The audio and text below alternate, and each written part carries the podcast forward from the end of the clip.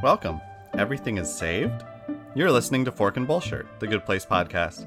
I'm Jason. And I'm Vivian. We'll be the architects of your journey into the afterlife. This week we're talking about Season 3, Episode 6, The Ballad of Donkey Doug. This episode was written by Matt Murray and directed by Rebecca Asher, and it aired October 25th, 2018. Let's dive right in. The Soul Squad splits up. Chidi, Eleanor, and Janet stay in Australia while Michael, Jason, and Tahani travel to Jacksonville. Chidi agonizes over how to end his relationship with Simone as he doesn't want to risk telling her about the afterlife. Janet offers to create a simulation device to help Chidi practice breaking it off with Simone. I'm really enjoying the beginning here with all this fun banter between Janet and Chidi and Eleanor. It really reminds me of season one when Eleanor would just ask Janet all these endless questions. Um, and Janet's duty was just to help them in any way that she could. It's nice. It feels like the good old days in a way. hmm The good old place. My absolute favorite moment of the entire episode is in the first scene with Eleanor and Janet. Eleanor saying, All my exes got over me, and Janet saying, No, actually, they didn't. and Eleanor saying, You're damn right they didn't. the look on her face and the look on Janet's face, Janet's like, Ooh, you're sassy bench. Oh, I love it. It's so good. Mhm. It seems like Eleanor and Janet are talking about people that Eleanor had a crush on back in the day, so I appreciate they include a girl in there Yeah, too. there's a, a guy and a girl. Yep. I think it's kind of funny in a way that Eleanor doesn't even consider going to save her two best friends, the ones that she hung out with all the time. hmm She knows they're beyond saving, it's just not gonna happen. Maybe those people are the most important people to save. The Mm. ones that are hopeless, that seem hopeless. that seem hopeless. Okay. Kind of like Donkey Doug. Uh, I mean, Eleanor's friends, much I worse. guess if I was part of the Soul Squad, I wouldn't exactly be looking for the people who are like the worst. I know you'd probably want to make it easy. Well, start off a little easier. I mean, come on. Now, this might be just a way for Chidi to get out of his, his commitments for the episode, Mhm. but holy moly, he took his firing extremely well. Yeah. I'm assuming he's been a professor for a few years at least. I mean, he's pretty young, so it couldn't have been too long. But still, it's like that's a respectable position. Yep. And, And I feel like it'd be a lot harder to get fired than that. Like, yeah, you had a breakdown in class, I get it, but I feel like it would just be a lot harder to get fired than that, no? Mm, I would think Maybe so. some friends in academia can uh, weigh in here. It just doesn't seem like he's stressing over it very much. hmm But maybe he's internalizing, compartmentalizing. Yeah. Um, Well, it's Maybe, nice. It, it gives him the opportunity to actually go travel the world Yes, with the Soul Squad. absolutely. He doesn't have to try and take a sabbatical, but he's always worried about. No, it's Mm-hmm. just he he's done. and then people watching it would be like, "Whatever happened to Chidi's job? Is he still on sabbatical? That's Yeah. unbelievable." Yeah. Um, you mean us? maybe the crisis last episode, you know, kind of helped. Like he's not really too concerned with such frivolous things as a job or money. Frivolous things like a job, like It's- an income. exactly. so maybe he's just more concerned about life now instead of maybe he just figures that Janet and Michael will look after him. Hmm. And he's got the Soul Squad to back him up. Sure. I mean, it makes almost no sense that Chidi's not panicking entirely about how he's going to feed himself, all of these things. but it's fine. It's fine. Yeah. It's really it's not a huge deal. I get that he's way more focused on Simone right now because that is a problem he can solve more quickly. hmm And I like that Eleanor is understanding of Chidi's moral code. She, I appreciate that. She understands even now, when he knows that he's doomed, he still is not okay with lying. This has always been Chidi's thing every single season, so I'm glad that they kept that up. hmm You called it last episode how Chidi would have to break it up with Simone. Yeah, there's just really no way that this could go well. And I'm glad they don't treat him or her like Larry Hemsworth, just kind of like forget about him. Yeah, no ghosting here. No, thank you, Eleanor. I just I get a little frustrated with Chidi in this episode, but in this scene I was really annoyed because he's saying, "Well, I just wish I could end things in a way that I knew wouldn't hurt her." But that's impossible because the simple fact that you're ending things is going to hurt someone. There's no perfect way to break up with somebody. hmm It's just not possible. Unless you both realize you want to break up with each other and you're happier about it. Yeah, that's a mutual breakup, which is like a super rare thing too. But if it's a one-sided thing, you're always gonna hurt somebody. You just need to accept that fact. It sucks. Make it happen. Move on. Mhm. So Janet, Yeah, we get Janet Janet, binging herself. Oh my god, it's so cute. Oh, she's so adorable. She's still trying to adjust to having no powers on Earth. It's fun to see Chidi and Eleanor's confusion too. They have no idea. They've never seen Janet with powers. No, they don't know what she's like. They don't know what the Bings are like. hmm That must be interesting to have to play that. Like, what are you doing right now? I want to believe that's how they did it while filming the earlier seasons. Either somebody off screen just shouts "bing" and then the scene starts, or so they know where to add the sound, or Oh, that's great. And we see that her range of emotions continues to grow. She now feels embarrassment, yeah, super embarrassed. though not about Jason, the simulation about Jason. She's not embarrassed about that. It's just a bug in the system. I mean, it's not something she put Yeah, there. it's like she's not just embarrassed; it's like she's ashamed as well when she's backing away. Like, don't don't look at me, guys. Like this is this is awful. Oh, she's just not used to it. Poor Janet. All right, let's catch up with the other half of the Soul Squad. Jason Tahani and Michael arrive at Randy Macho Man Savage Non International Airport in Jacksonville with a plan to save his father's soul. Tahani is shocked to discover that Donkey Doug is actually Jason's father. Their plan is to convince Donkey Doug to continue his education and help him earn an honest living. Okay, so I was totally shocked. 100% shocked that Donkey Doug is Jason's dad. Yep, it's a little weird. It explains a lot. It makes me a little sad for Jason. Yeah, Um yeah. It was like it was genuinely surprising. Um I mean, it's obvious that he's not the most attentive parent and he obviously had no boundaries at all with his son. yeah. He treated him like a best friend instead of a kid. Like Yeah, his bro. own son. How do you do that with a 5-year-old? Hey, bro. I'm just I'm concerned. And it's a little weird that Jason's mother is never at all mentioned in this episode. I know that we got a little mention of her last season where Jason helped her rob a pet store, but I guess she's not at all part of Donkey Doug's life. hmm Anyway, Yeah, in season one, episode five, I looked back to all the the episodes where Donkey Doug was mentioned, oh, and uh, he was first mentioned in Category Fifty Five Doomsday Crisis, and um, Jason says, "I knew this girl Sheila. She was a black market alligator dealer with a pierced jawbone." Sheila was going to get married to my boy, Donkey Doug, and make him move to Sarasota. Would have broken up my whole breakdancing crew, and Donkey Doug was our best poppin' locker. So I hid a bunch of stolen boogie boards in Sheila's garage and called the cops. I framed the innocent gator dealer to save 60 person dance crew. okay. So Donkey Doug was dating someone with a pierced jawbone. Yeah, named Sheila. That that tracks. Yeah. I just their plan. Okay, their plan is to have him finally become an electrician, earn a lo- honest living, and get him on track to accumulating good place points. But I feel like it's too late for Donkey Doug. I mean, it seems impossible that he could make his way into the good place given what we know about the good place. How can you come back from all of this? Exactly. Even Pillboy.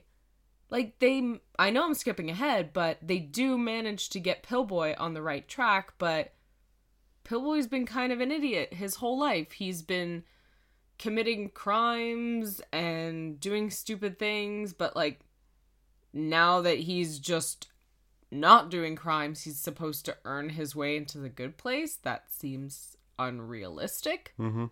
So I feel like Michael should know this too. Yeah. So why would Michael give Jason hope for that? Mm-hmm. I don't know. It's a weird one. Yeah, I just It's a weird one. Yeah, so then the whole point of the episode trying to save Donkey Doug and then end up saving Pillboy, I just feel like it's still pointless, I guess.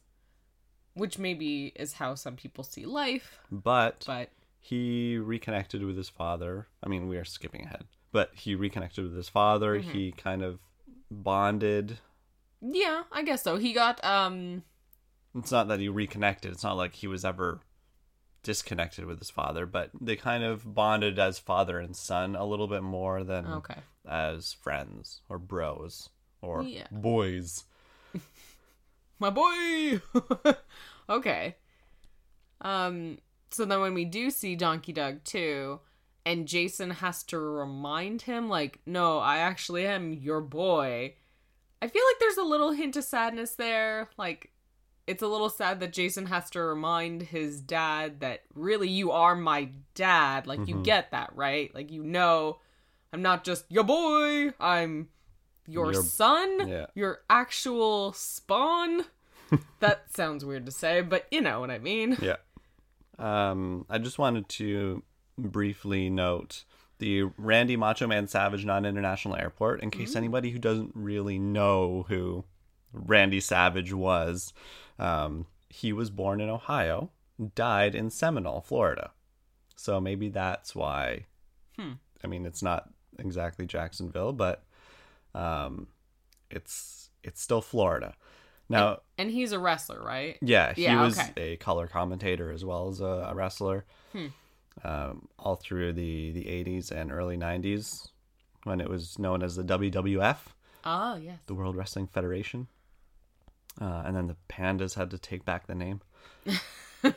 uh, but interestingly, uh, he did. He died in Seminole, Florida, and just a couple days ago, when I was doing the research for this episode, I saw that Seminole actually had a huge storm, massive storm, almost uh, almost like a full fledged tornado, which caused a whole bunch of damage.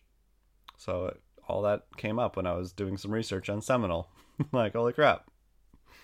I like the uh, the monster truck gag that happens when Jason calls a cab. Oh, it's hilarious. It's hilarious, but I I don't like it. Like I like it, but I don't. Oh. It doesn't feel right because they're back on Earth. Everything's supposed to be grounded in reality. Right. I guess they're just trying to show us that Jacksonville is as outrageous as Jason has always claimed it was. yep. Maybe that. I don't know. Um, Okay, so does it kind of break the world? it kind of breaks it a little? little bit. My my belief, my suspension of disbelief. I think it would have been fine if the monster truck had not crushed a car. Or been a cab. no, if it had been a cab, fine, whatever. Okay, but the crushing the car Or the guy, yeah, like the cab driver leans out and sees that he crushed a cab and is like, oh, holy crap, not again. Something like that. I don't know. Okay. Um, I still thought it was hilarious. I love that I know, I Jason laughed a just lot. throws his bags Yeah. up. It's perfect. it's like it's totally normal. He totally expects it. Michael and Tahani's face just looking at this giant monstrosity.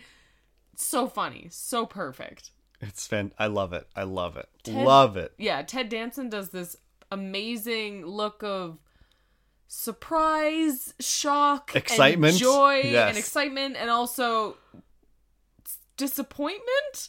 It's a lot of emotions in one look. I really enjoyed it. Yeah.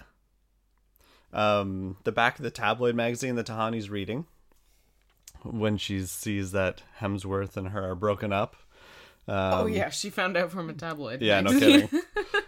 There's an advertisement for a book called Back Once More into the Den of Lions by Gay Perello, who is in charge of props for Parks and Rec. oh, And this book is the sequel to the book being read by Ben in the episode Comeback Kid.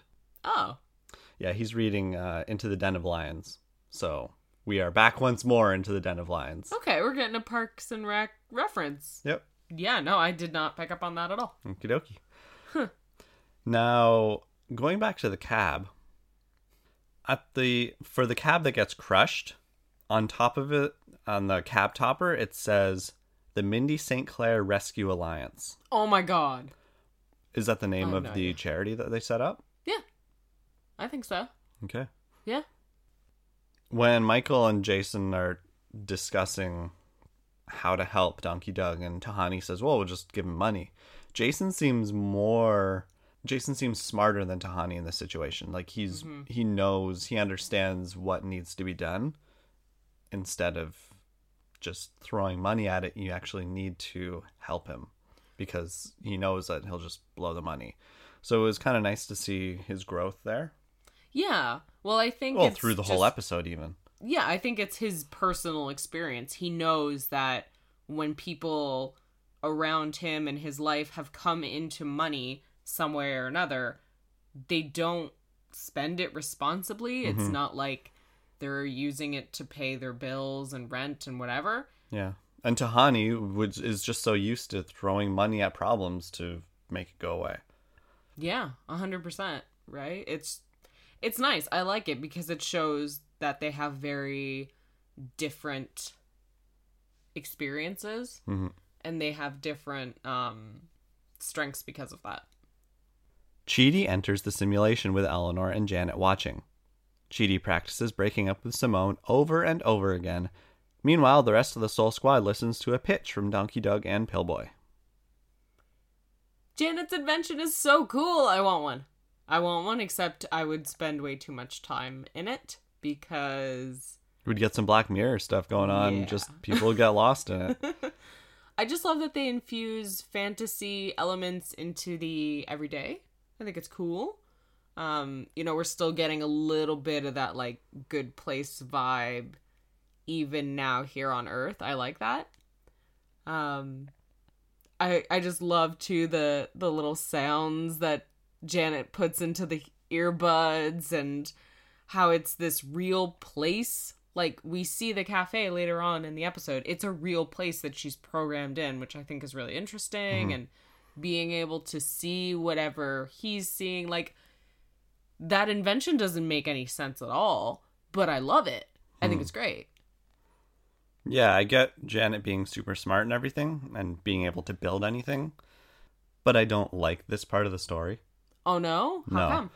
Um, I didn't really know why I didn't like it, and then I, I guess I kind of just, I think it feels like it's cheating, and it isn't giving Chidi a fair chance at being a good person on his own. Hmm. It's taking. He's been teaching ethics and philosophy for so long. This would be a great chance for him to have a practical application.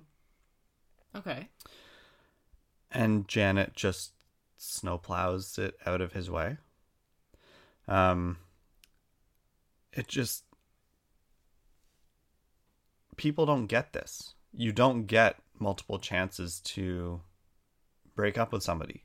No, but It's it's, not- not... really her. It's like doing a simulation in your head. It's like practicing Right. beforehand when you're planning on breaking up with someone and you don't know it's how. It's totally different than just going over you know thinking about all the things that you could say over and over again that's that's learning right there through yourself. But going riffing off of a simulated person that you're going to break up with that's not just going through ideas in your head. That's that's having the events play out. And you could say oh this doesn't work. So it's like time travel. If you're able to just reset over and over and over again it just doesn't take the it takes the life out of it takes consequence out of the equation. But we see that it doesn't, right? Because when he right actually and that's what i was thinking about afterwards that maybe that's the point. Um in the end it shows us and Chidi that that's not enough. Like simulations wouldn't do anything. Okay, like like no matter how much you prepare No matter how and think that you're ready when these moments happen, you have to be prepared. You have to be flexible, which we see Chidi is Exactly. We see he starts stressing over every detail that's not the same from the simulation, and Mm-hmm. things start to veer off course a little bit and he completely freaks out because he's been in this simulator so many times. He's gone over it and over it and over it and perfected it. And then in the end, it doesn't matter.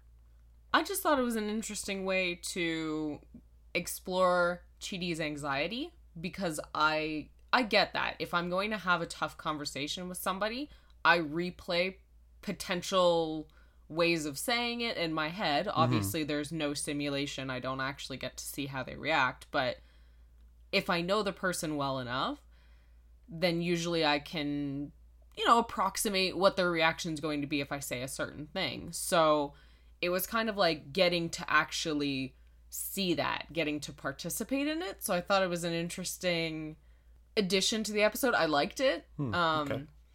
I I kind of get what you mean though. It's you don't get to do that. You don't actually get to see what people's reactions are going to be and try out completely bonkers ideas, right? Like Chidi saying, "I'm really special agent Rick Justice" and giving Simone a puppy and trying to end it that way. Like trying to propose. yeah, and then trying to propose and wondering, wait, why did that not work? Of course, you can think of those things in your head, which I think is what the comparison is, right? Like anxiety and just overthinking everything. Mm-hmm. You know, I, I understand that. I've definitely thought about, oh, well, what if I said this crazy thing? Or what if I just did this, this thing that makes no sense, right? What would that be like? But with Chidi actually trying to think of how to do this, it seems a little silly that he would even bother, right? Like, this actually takes real effort. It's not just in your head, it's him really pretending he's got this puppy and pretending he's Special Agent Rick Justice and all these. Why? Don't spend the time, right? It's it's hilarious. I get it. I appreciate it. I think it's funny Mhm. from a comedy standpoint. From a logical standpoint, I don't think it makes a whole lot of sense, but it's like if I'm willing to overlook it. for the trolley problem in season two, Chidi is fine with discussing the trolley problem and talking about all the different methods and how you do it. But then in the simulation of the trolley problem, he wants nothing to do with that. Yeah. Like he's like, get me the hell out of here. Mhm.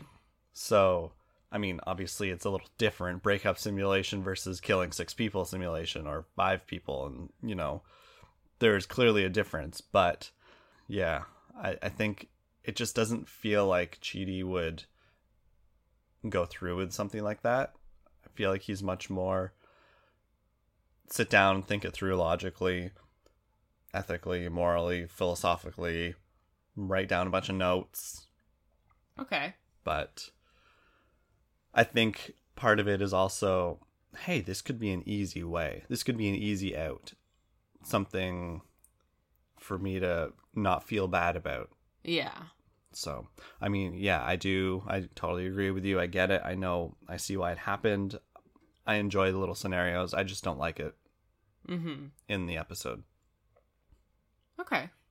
I enjoy it. I think I'm I'm mostly seeing it from a comedy perspective. If Right. It's it's very funny. It's very entertaining, and because of that, I can overlook a lot of things. Right. Um, we get Eleanor telling Chidi that he should just say that he's gay or that he's bi. And when he says that he's neither gay nor bisexual, she says, Well, more guys should be bi. It's 2018. Get over yourselves. Which I Yeah, agree with you. Because we're totally over. We're we're full of ourselves. That's why we're not bi. Yeah, well, no, just uh it's it's a little silly because of course of course you can't control your sexuality, right? You're you're just attracted to who you're attracted to. Um but I like that Eleanor, who earlier said that she understood Chidi wasn't gonna lie, suggests that he tells Simone that he's gay or bi because then that must be what she thinks of him. Like she assumes either he's gay or he's bi, which he's shown no interest in men. But I what I really like about it is that Chidi isn't insulted at all. There's zero gay panic. I really appreciate that. Chidi isn't at all freaked out that maybe he seems kind of gay. Um his response Vivian's air quoting there. yeah. Well, it's just it was such a huge thing, especially back in the 90s where if any man on TV at all was Friends. yeah, Friends or even Buffy, Um, when people would mention that Xander seemed kind of gay or something, it was like immediate panic. No, no, no, I'm not into dudes. I'm not gay. You know, because that would be the worst thing ever, right? It was just, it was tired. It was stupid. It was homophobic. Um, I like that Chidi's not at all insulted. He's not panicked. His response is literally just confused. Like, wait a minute, what? Why would I say I'm gay? I'm not gay. Like that's just a thing. hmm And when she says, "Well, fine, bye," he goes, "But I'm I'm not bi." Like, Eleanor, I don't understand. You said that I shouldn't lie, so why would I lie? And that's it. That's all we get. I love it. And then we move on. And although Eleanor doesn't canonically say, I am Eleanor Shellstrop and I am bisexual, it's super obvious in this episode. She's talking about girls, she hits on Simone later, like, she actually says bi in the episode, so it's there. I mean, I I've seen a lot of people online saying that it's not the best representation um just because Eleanor doesn't say it herself, I guess, or because it just seems like she's horny for anybody and that's not good bisexual representation, but that's Eleanor. That's the That's thing. Eleanor. Is it's Eleanor, right? Like you have to remember who that person is. We wouldn't be doing this if it was Chidi that was bisexual. It would be a very different experience, but Eleanor's just a horn dog. We know that about her. Oh yeah. Of course she's going to be a horn dog for everybody. Oh yeah. Yeah. So yeah, it's it's Eleanor. Mhm. That's just Eleanor. Yeah. and we get it confirmed. They actually are in the year 2018. hmm So they are current. A couple of little side notes. Um, in this particular sequence, this, you know, breakup sequence, we get a musical callback. Um, the music used over that sequence is actually the exact same music they used from um, episode season two, episode three, where we saw all the different punny restaurants in the reboots. So that's kind of nice. Where we're using the same same stuff, and I don't feel like it's. I feel like it's deliberate because we also get Chidi snapping his fingers to reset the simulation over and over again, just like Michael did when he was resetting the reboot. So it's kind of a fun callback. Like Chidi and Eleanor wouldn't get it, but Janet would. She was there throughout the whole thing. hmm So that's kind of nice. Um, and I do like Eleanor taking over for Simone and then pretending to be Janet. I felt like the actress did a really good job there of pretending to be Eleanor and pretending to be Eleanor playing Janet. Mhm. That was fun. And last thing is, I think that the actress actually has a subdermal piercing near her wrist. Oh yeah. Yeah, it was interesting. I thought maybe it was like part of the simulation, like some sort of robotic something or other. But then I went back and looked at a couple other episodes, and she has these two like little diamond things near her wrist. Really? Yeah. Oh, interesting. So that was kind of neat. I don't know if anyone else noticed that, but uh, yeah. Shall we continue? Eleanor offers to break up with Simone for Chidi, so she enters the simulation. She's pulled out just as she's about to kiss Simone. Jason tries to convince his dad to think long term instead of moving ahead with his get rich quick scheme. He fails, so he decides to put his efforts into saving Pillboy instead. So Eleanor falling for Simone. Eleanor mentions she loves her accent, and I feel Mhm. like that's definitely directed towards people complaining about her accent. Maybe, yeah, possibly. I also like that Eleanor has this really sour look on her face when she transitions into the simulation because she doesn't like jazz. She hates jazz. She's like, "Ugh, every hour, every song is like an hour long. I get it. You can play the piano." um I feel like Eleanor was giving Simone some kind of look the first time they met, too, so you know, I get it. There's there's a little something. If the something there. possibility were to arise, I'm sure she'd go for it. Absolutely. So I appreciate this from Michael Schur and the writing staff as well. Um, they all wanted to avoid this trope of women fighting over a man, which I really appreciate it. I'm happy that they went in a very different direction with Eleanor and Simone. Um, not that's not to say that Michael Schur's track record is 100%.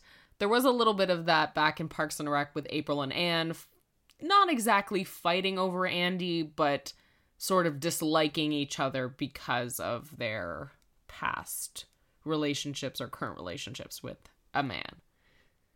I'm not in love with women getting angry with each other over a guy, you know? It's not fun. It's boring. So, what did you think of Donkey Doug's pitch? I don't like this whole episode. No? it's hard for me to pick apart these parts that I just don't like. Like I like there's some jokes in there that I like, but I overall I'm not a fan of the episode. Oh. And it's really hard for me to look at it objectively. Okay. What is it that you didn't like about Donkey Doug and Pillboy and Double Trouble? It's just a lot of dumb people acting dumb over and over again.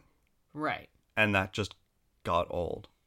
Okay. I like it with Jason within reason and for small amounts because you can only do that so much before it's just repetitive. Right. And you know how every scene's going to play out.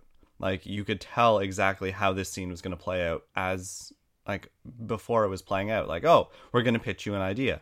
Let me guess, it's going to be terrible or it's going to be disgusting or it's going to be just really bad." Oh, look, it is. It's really bad. It's all three of those things. It's all three of those things. Absolutely. Okay. I mean, we have raspberry perspirant as a flavor, Mm-hmm. uh, cedarwood melon blast. I mean, we've got two contrasting flavors here. Yeah. We've got woodsy and we've got fruity. Come on. and we've got fruity and we've got sweaty. So you're really just insulted by how bad this idea is. It's just horrible.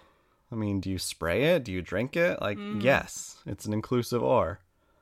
So You're both it. You're both it. Yeah. It's just I was done with it by the time that pitch was over. Like I was done with that this whole storyline. Because you know exactly what's going to happen. I guess I didn't.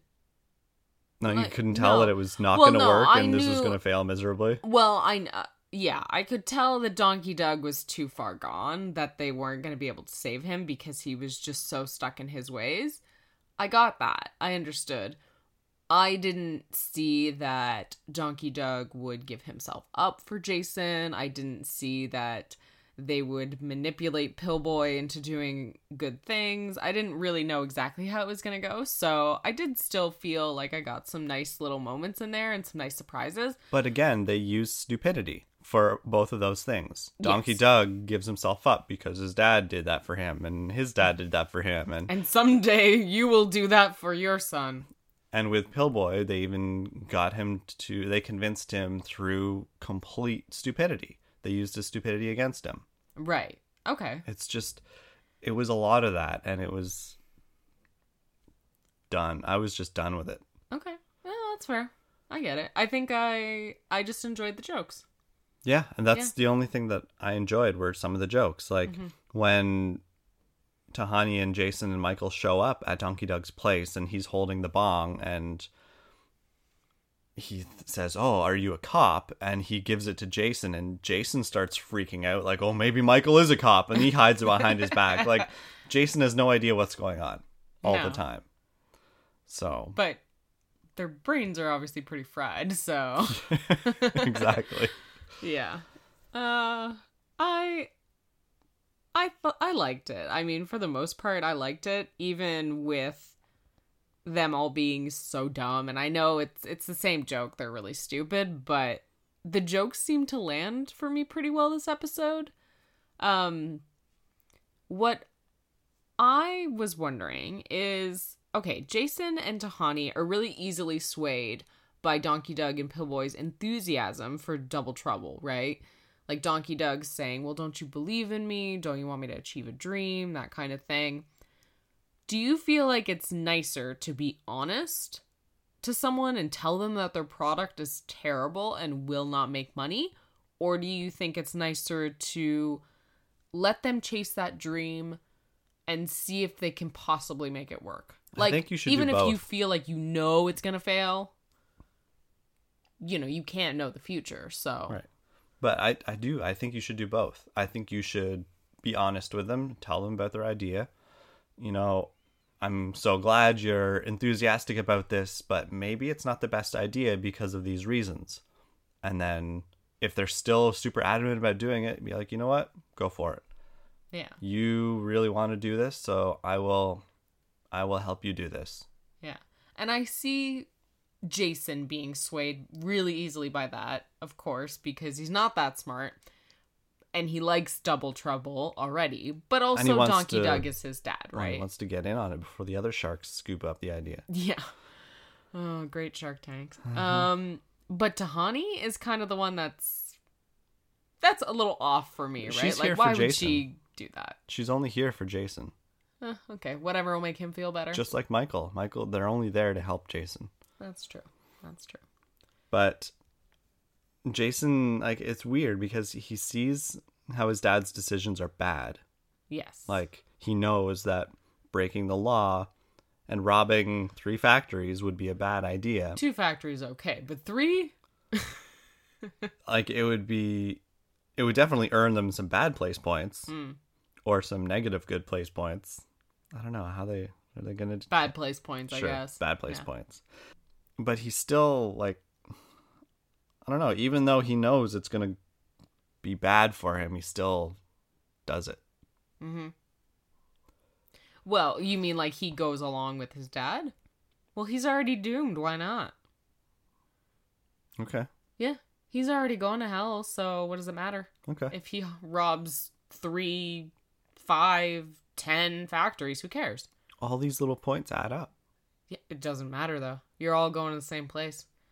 That's what he knows anyway. So Yeah. I don't think he would care about himself, which is why he's able to put himself in the line of fire instead of Pillboy, right? Mhm.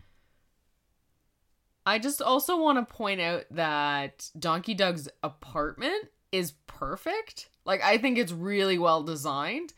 And honestly kind of reminds me of my brother's apartment back when he was in his early 20s, just the the signs that were clearly stolen off of all these different roads and you know the bongs everywhere just trash on your big coffee table in the It's like room a frat boy apartment. yeah.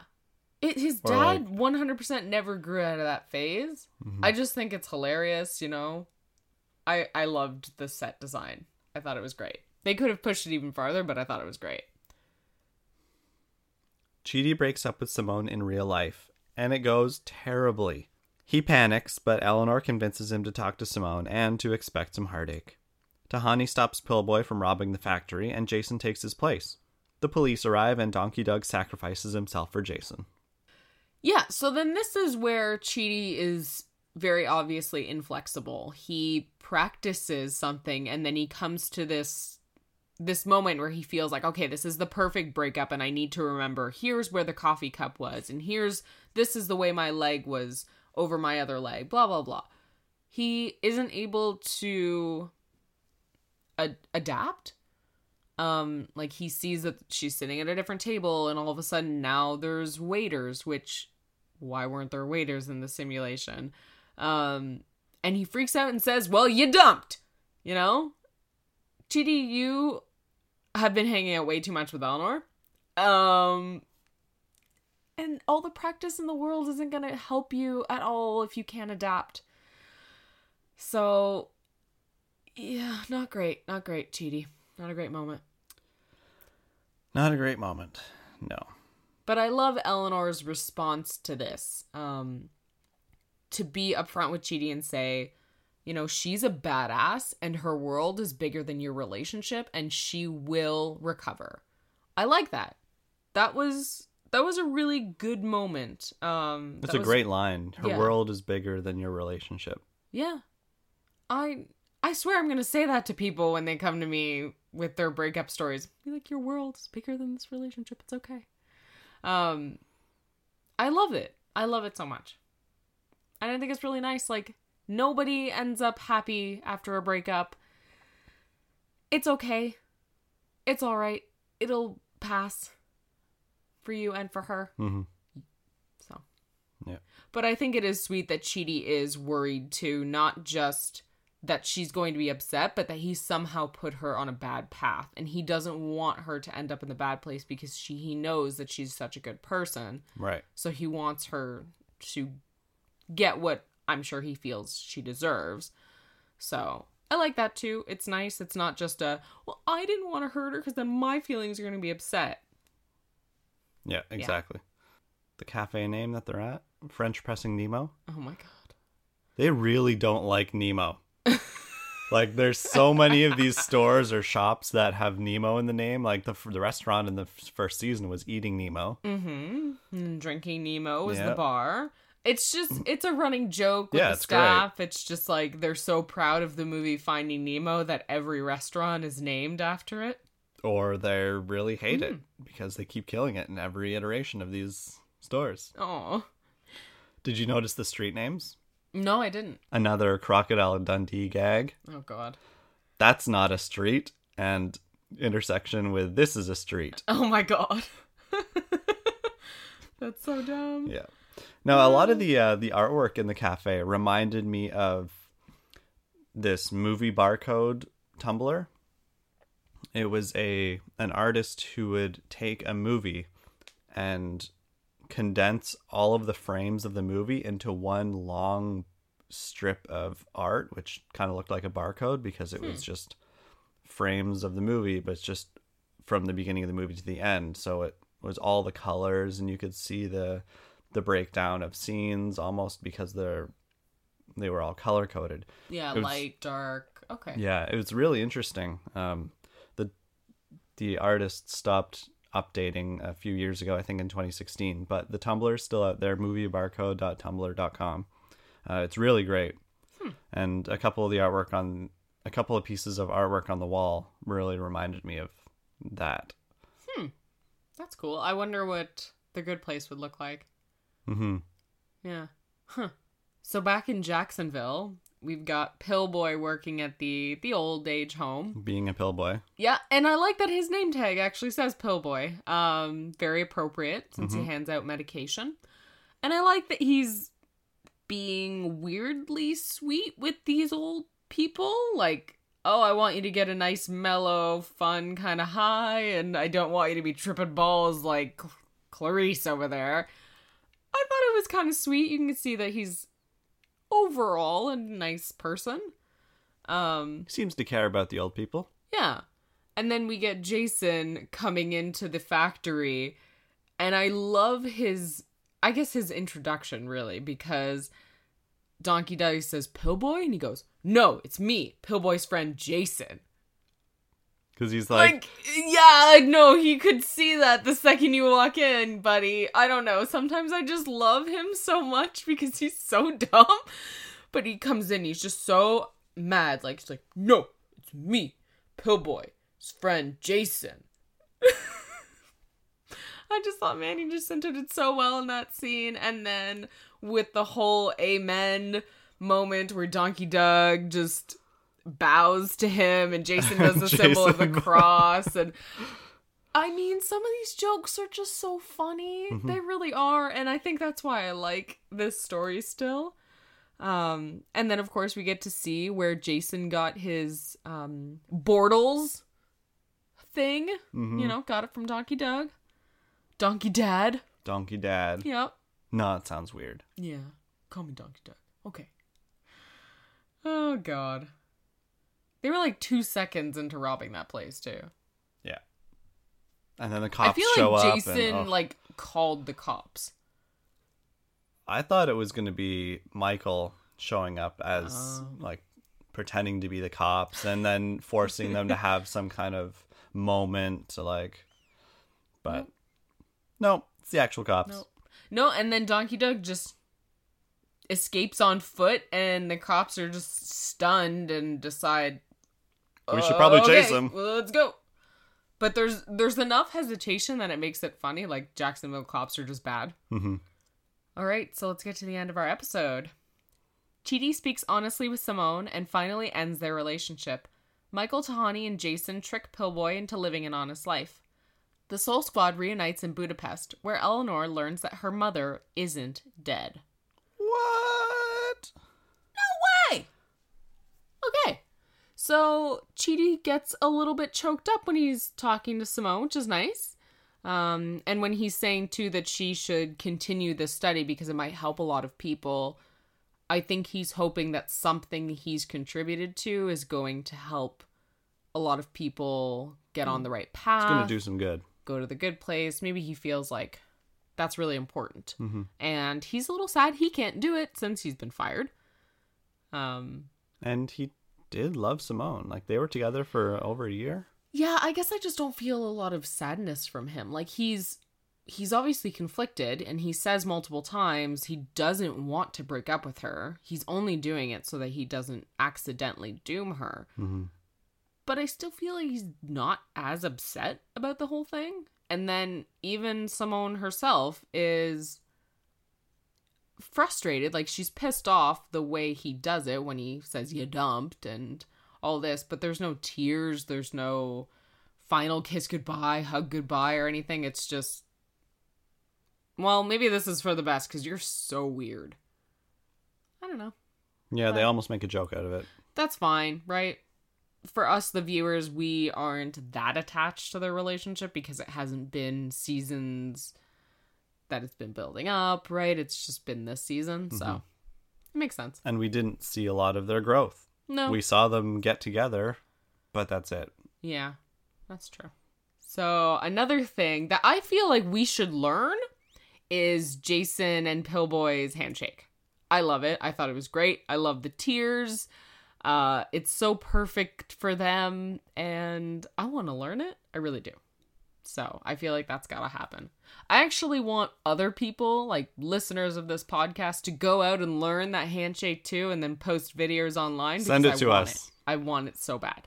When uh, when Simone leaves and says, uh, "See you in the next life," it reminded me a lot of Lost when Desmond says, "See you in another life, brother." Yes, I don't feel like that was uh that was a coincidence. Yeah. So do you feel like Pillboy has a chance of getting into the good place at That's all? that's my Is that your main gripe with this episode? it's not a gripe. It's not my main gripe. No, it's but I don't think that deceiving Pillboy is a good way to get him into the good place. I don't think it's a way to get him good points at all Mm-hmm. because like Tahani, he's doing things for the wrong reason. right, his motivation, His motivation is not was- correct. Exactly. Because he's doing things He wouldn't just even be- because he's following orders from Right, NASA. but he wouldn't even be doing good things. He would just be avoiding bad things. Well, he would be doing good because he would be taking care of the old people. Sure, he'd be continuing his job. hmm But is that enough to get you good points? Doing what you're supposed to? I mean, I feel like what job you take and how much it helps people and the ripple effect. I feel like yes, that that definitely contributes to your points, right? Okay. Um we did see in the first episode all the all the explanation we saw those women's points. Um I think there was stuff about, you know, just in general like rescuing dogs and working for a nonprofit and that kind of thing. Like that gives you points because you are doing something with your life Sure. that helps people directly. So I feel like Pillboy would definitely accumulate points. However, I don't know how many and I don't know if it would actually make a difference because would it even out his previous actions and would it give you enough points Exactly. to actually make it over this you know incredibly This high threshold hump. right so so i kind of feel like i mean it's good and there's it's not like there's no worth in doing good things on earth um because maybe you'll actually end up in hell like you should still do good things we talked about that last episode but it's interesting because it's this whole idea of we're here to save people, like we're here to save them and send them to heaven. Eh, kind of doubt it with a lot of these people that we're working on right now. Yeah. Just like I kind of doubt Tahani would be able to save her sister, is who I'm imagining she's trying to save, or to save her parents. Like next episode, Yeah, I think that's who she's gonna go for. Do you think she feels like her sister is doomed?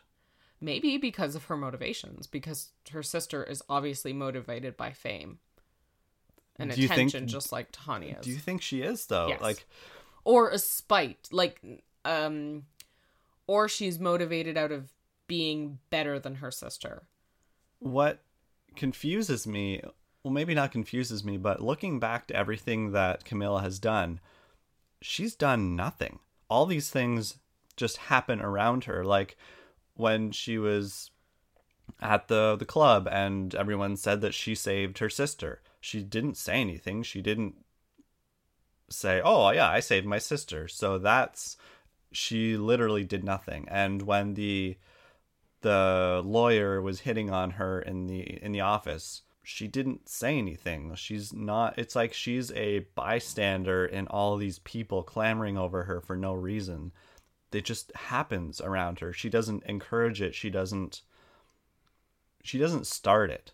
No, but she doesn't. she doesn't stop, stop, it. you're right. She, She doesn't absolutely stop doesn't it. stop it and we already know that she is very intelligent. She is very talented. Um we did have that one episode in season one where she was showing off um a statue of a bird that she had made and you know she was referencing all these different art movements and her albums win grammys and whatever else and all these awards. So she's obviously very talented. Um but yeah, I'm I'm kind of interested. Like I feel like that's who Tahani is going to go see. I'm very interested to see what that's going to be like and how we're going to explore you know, your motivation versus your actions and intent versus impact hmm with these characters with trying to save them. yeah So, and of course Eleanor's mom, I feel like is just unsavable at this point. Um she's a horrible person. hmm Maybe she's miraculously changed, but I kind of doubt it. yeah So, I don't know. Overall, I enjoyed this episode. I thought it was really funny. I didn't feel like it was the deepest episode of the show. Um, obviously, we're not going on and on about philosophy this episode. no i don't think that would work with an episode about jason and jason's dad Yeah, exactly. Um, but I did I did genuinely enjoy it. I I liked it. I thought it was fun. And I'm excited to see what we continue to do. So we're about halfway through the season now. And I'm not enjoying it as much as I was hoping that I would enjoy it. I'm liking the jokes. There's a few episodes that I've really enjoyed. Like last episode was fantastic. Um, but I'm not really liking the season so far. And I think I know why Okay. there's no threat. We've lost the threat aspect of the show. The first season, it was constantly Eleanor being discovered and then Chidi trying to teach her to be good. So there was always the threat of Michael discovering that she doesn't belong. Right. And then then after halfway through or three quarters of the way through, there was the threat of her actually going to the bad place with Sean and the the bad place demons there. So there was that aspect of it. There was always the tension. There was always the tension. And then season two started, and we have the threat of Sean discovering Michael and them having to escape from the bad place and get into the good place. So there's always the threat of discovery and being found out and that Michael was lying to everybody and and all that. Yeah, and they're still chasing a dream at that point. Right. They're still hoping that they can make their way into the good place. Mm-hmm. Right. and there's no threat in season three. I don't feel like there's any tension. There's no. There are no stakes, Okay. and it's bothering me. Okay, because they already at this point know that they're going to the bad place, so they're just kind of resigned to that fate. Like, And if there was any tension at all, it was over in the first couple episodes. As soon as Trevor entered, there was tension there. There was, oh, maybe mm-hmm. Trevor is going to throw a wrench in the gears. Maybe Sean has something else up his sleeve. But that was all. It was like it was written out. right. I'm sure some aspects of that will come back, but there's not there hasn't been this overarching worry or you know, it's there was never the fear of something going wrong. Right. And Okay. it's it's detracted from I don't know, it feels it feels like it's missing. Okay. No, I get it. If that's part an important part of the show's DNA, to lose that in this season is difficult. hmm I feel like there was the tension of Michael and Janet being found out, so that kept things going for me for a little while. But I get what you mean. Like, there's no tension in this episode. I don't worry that, you know, I'm not worried that Pillboy's not actually going to get saved or any of this stuff. I'm not worried about Simone and Chidi's breakup. Not really. Like, Mhm. this is a little bit of a fillery type of episode like there it plot wise it's we're moving things along but it's not Are we though? What's Yeah, the plot right now? they're saving people's souls and i Snorefest. imagine that some no but i imagine that something is going to come up You imagine, like yeah you so hope. i'm i'm hoping that something's going to come up that somehow the judge or sean Mhm. or some part of the good place bad place is going to show up in the show because i can't imagine that they would do an entire season of just these kinds of episodes Right, where exactly. tahani's trying to save somebody this week and eleanor's trying to save somebody next week like Yeah. you just can't keep that up it's not going to be interesting I imagine the judge is watching them through all this. yeah The judge or the the points keeper, the accountants, or Mhm. I just want to see a little bit more okay that's because really I'm fair getting kind of bored. okay I mean, I love the characters and I love watching them. I'm just the story is boring me right now. Mm. Okay. It's very valid. My feelings are valid. They are, Jason. Your feelings are valid. And then as the credits start rolling, we have one more bit of crazy credits, similar to last week. We have Jalivia Unton-Non, Oh my god. which is, of course, Olivia Newton John, who is a singer, songwriter, actress, activist, entrepreneur, four time Grammy winner, etc. Mm-hmm. She was born in England, but emigrated to Melbourne, Australia at age six. Hmm. Okay. Yeah. Just a little factoid for you to stick in your pocket. So that brings us to the end of Forking Bullshit, a multiverse radio production. If you like the show, please leave us a rating and a review on iTunes. This is the best way for others to find the show. If you want to get in touch with us, we're on Twitter at Multiverse Radio and on Facebook at Multiverse Radio Podcast. And of course, you can always email us from our website, www.multiverseradio.ca. Bye! Bye.